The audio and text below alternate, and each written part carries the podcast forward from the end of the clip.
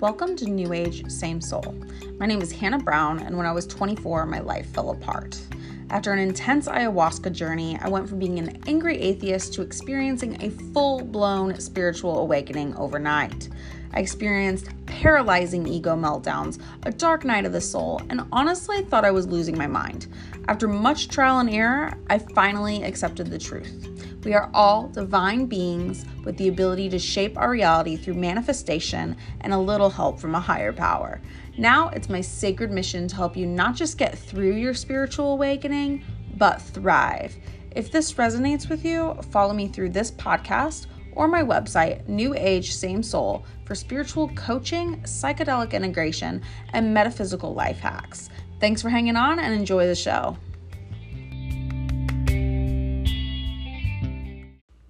Hey guys, welcome back to New Age Same Soul. Today we are going to talk about one of my favorite topics, which is manifestation. So, I know that manifestation is kind of a hot button issue, or I guess it's not really an issue, but a big topic right now. And I think that the reason for that is that recently, here, as in within the last year or so, there has been this huge shift in energy.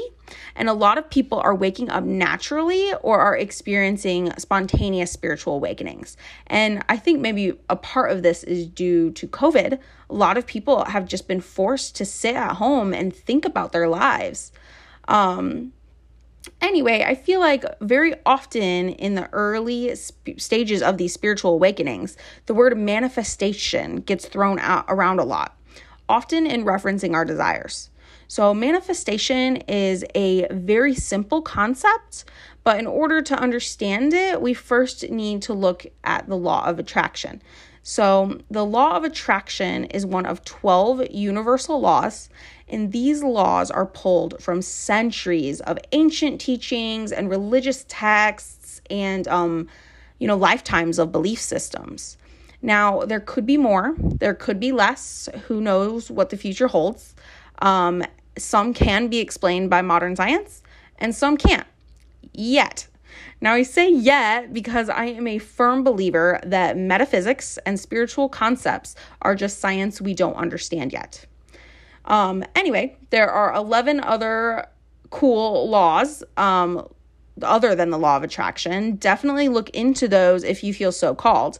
But the basis of the law of attraction is that essentially what we think, believe, and say becomes our reality. We draw that into our life. So, this means that when we believe and act like we already have what we want, we are making room for that thing to come into our lives. So, for example, if you are constantly saying you're no good at running, you think you're no good at running, and you believe you're no good at running, guess who is not running the local 5K? You. But let's say you're drastically overweight and have never moved faster than a slow walk. But you wake up tomorrow and you look in the mirror and you say, I am a runner. Maybe the next day you tell your friends, I'm a runner. Maybe the day after that, you envision yourself crossing a finish line. Pretty soon, due to all of that faith in yourself and your desire, you are a runner. All it takes is cold, hard belief that you can have anything your heart desires. Now, I completely understand why this is not always easy to us. Um, sometimes, what we as humans struggle with is limiting ourselves to keep us safe. And I know that sounds kind of nuts. Like, why would I hold myself back from something I want? But this is something that we all do. So let's say when you were in third grade, Tommy McRunner Pants um, told you that you were a slow runner. You've internalized this one comment and now you hold this as a core belief about yourself, whether or not you are actually a slow or fast runner. Um, and we hold on to these beliefs out of shame and fear. So, our egos, which is our defense mechanism in our body, they're designed to keep us safe. Um, they're terrified of this danger, um, even imagined danger that is not actually there. So, whether that danger be of being made fun of, or maybe it's the danger of taking a financial risk, no matter what it is, our ego is paralyzed by this. And in return, it creates these limiting beliefs in an attempt to keep us safe. So, I can't run fast. I'm poor. I'm fat. I'll never be able to do that. I'm sick. Um, etc., etc. All of those are limited limiting beliefs. If we can push past these and start to reframe our mindsets, the world truly just opens up to us. So, what if we started saying, I'm so healthy. I have so much money, it hurts. Wow, look at how good I look today. Even if those things weren't meant to come true, the difference in how we would feel is transcendental. Imagine how much happier you would be by just being nice to yourself. So, now that you have this knowledge, I invite you to look back on your life at all the times when you manifested something. And that goes both ways. We can manifest the bad much more easily than we can manifest the good. Um, and it's not always big things. Like we can manifest little things too. Um, but my question for you is what have you manifested in your life and how can you start to manifest more and manifest more positively? So, additionally, a skeptic would say that this is ridiculous. And I completely get that because I was a skeptic for 24 years of my life. Um, but a skeptic would probably say, you know, if we got what we wanted just by believing in it, wouldn't we all be millionaires? And the answer is yes, we would. But people aren't doing it because either they don't know about it or they think it's hard. Um, so and that makes sense because it's hard to truly believe in yourself and not just yourself, but the unknown. But we really have nothing to lose by doing so. Um, for example, money is a man made concept. There is more than enough to go around. We can all be millionaires. And I know that sounds funny, but it's the truth. A lot of people that are living their dream lives, or even parts of their dream lives, are at that place because they are manifesting it. They wake up every day and tell themselves that they are a lean, mean, fat burning machine. And what do you know? They have the dream body. Or maybe they use every ounce of their willpower to envision their dream home. These people wake up and immediately are grateful for where they are in life. And it's that kind of attitude that propels them forward. That's not just woo woo stuff either. A lot of this concept is based in psychology as well. It's a scientific fact that our brain is a powerful, powerful tool. And if we can train it to work for us rather than against us, the possibilities are unlimited.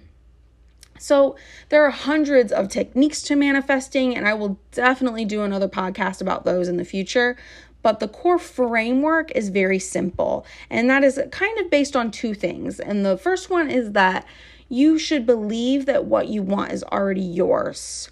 So it is already on the way. You have filled out the the wish list and it's coming to you. And you know that that can be hard because it takes true faith that what you want is available to you. Um, and if you think it isn't, my question for you is Look at your life and what is holding you back. What are your limiting beliefs stemming from? Because I can assure you, most millionaires have been in your exact financial situation right now.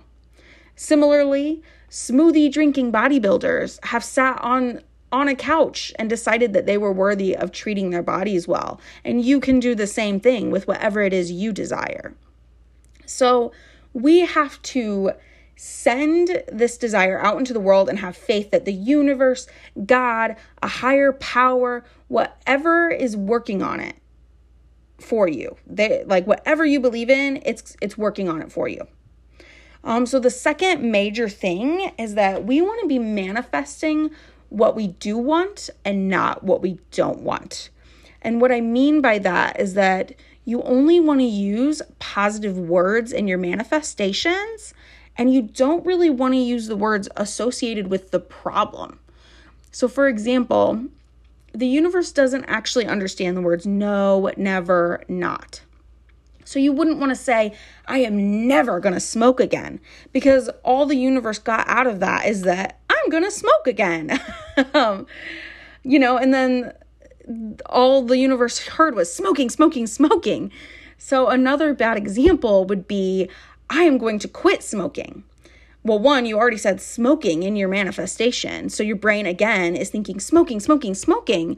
But also, our egos do not like the word quit because it sounds like we are going to lose something. And the ego hates to quit or lose. So, a better example would be I breathe easily and clearly. I am in control of my life. Or maybe I always make healthy choices for my lungs and body.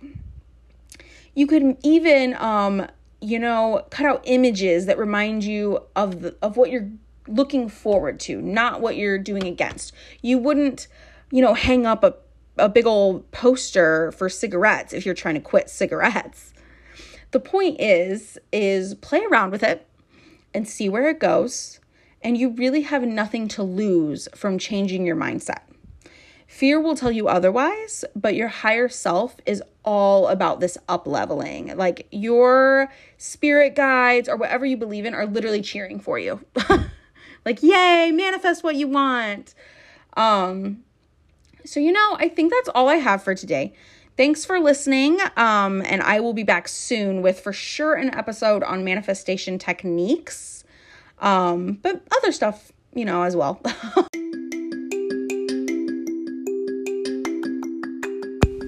Thanks for listening, friends, and always remember to keep learning and growing. If you enjoyed this podcast, check me out on my website, newagesamesoul.com, for blogs, one on one coaching, and a little bit of shopping. I'll see you next time.